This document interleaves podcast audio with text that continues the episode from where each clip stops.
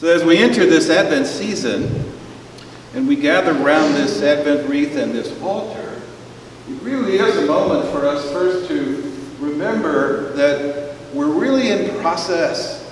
And so each of these candles represent for us each of the great virtues of the church faith, hope, and love, and expectant joy. And, and it's really that kind of a position that we are, we are entering into this Eucharist in.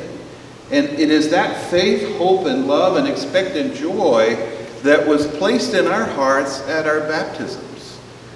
We heard in the Gospel of Mark, St. Mark telling us that um, the baptism of John was a baptism of repentance and a baptism with water. But the baptism of Jesus is the baptism of water, yes, but and repentance, but it's also a baptism of the Holy Spirit.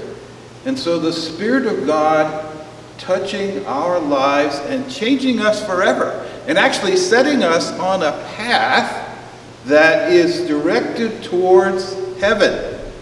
Now you think about that. We are all on a path directed to heaven, directed to live with God forever. Wow! I mean, that's, that's just wow! Wow! And so symbolically, we have before us the wonderful statement of faith, of hope, of love, and of expectant joy. And of course, who are we expecting but Himself, Jesus? And Jesus as a baby, Jesus as a shepherd, Jesus as one who has, has loved us into being and who wants to be one with us in love, who wants us to draw us into the love of God, that the love of God will constantly surround us, that the love of God will constantly enter our hearts, that the love of God will truly bless us.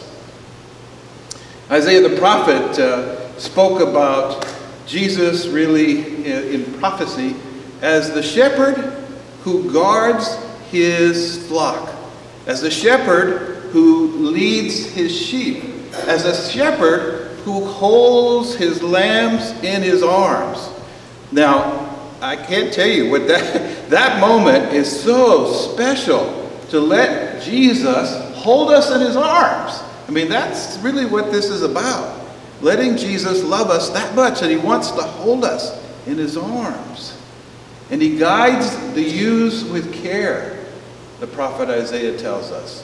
He guides the little ones with care. And by the way, even though some of us may be white haired and have mileage on us, we are, before God, little ones.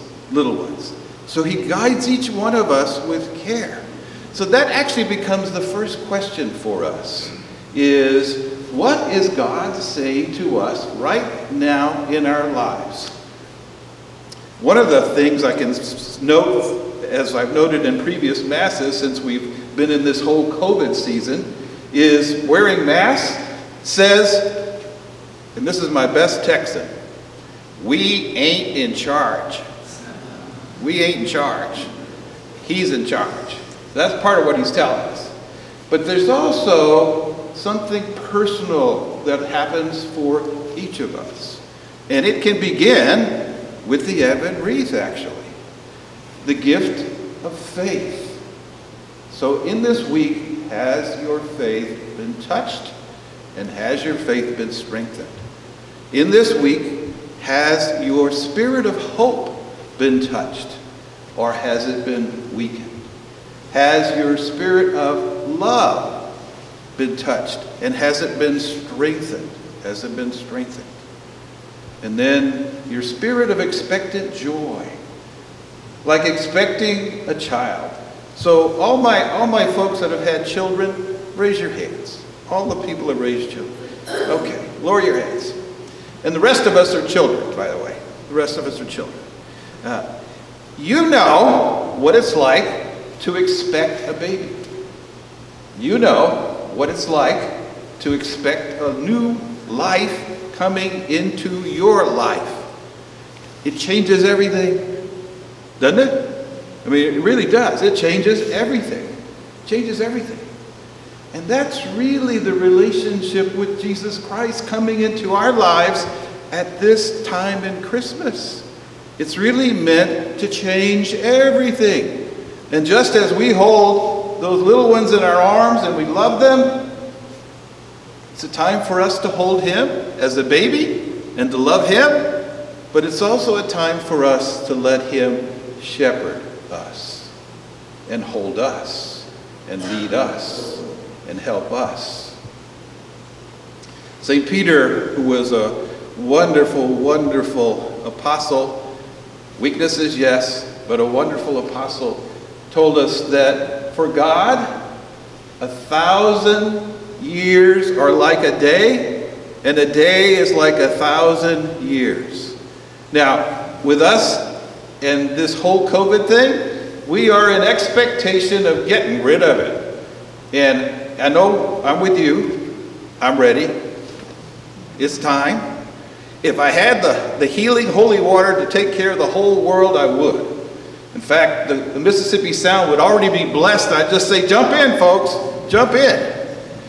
But it's also saying to us, even in this moment, that we are in expectation of God's great healing hand to touch our lives.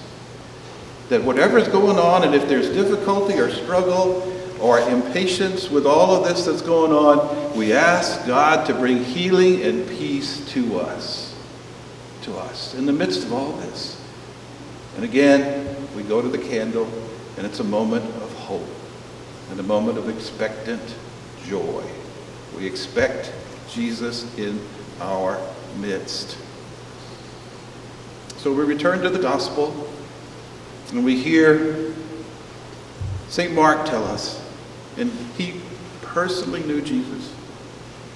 He tells us that we are to make straight the way of the Lord in our lives and to expect him, to expect him in our lives and to expect him to touch our lives. And so let us open our hearts during this Mass to letting him touch us with a renewed faith with a renewed hope, with a renewed love, with a renewed expectation of His birth in our lives. He loves us that much. Let's stand and pray.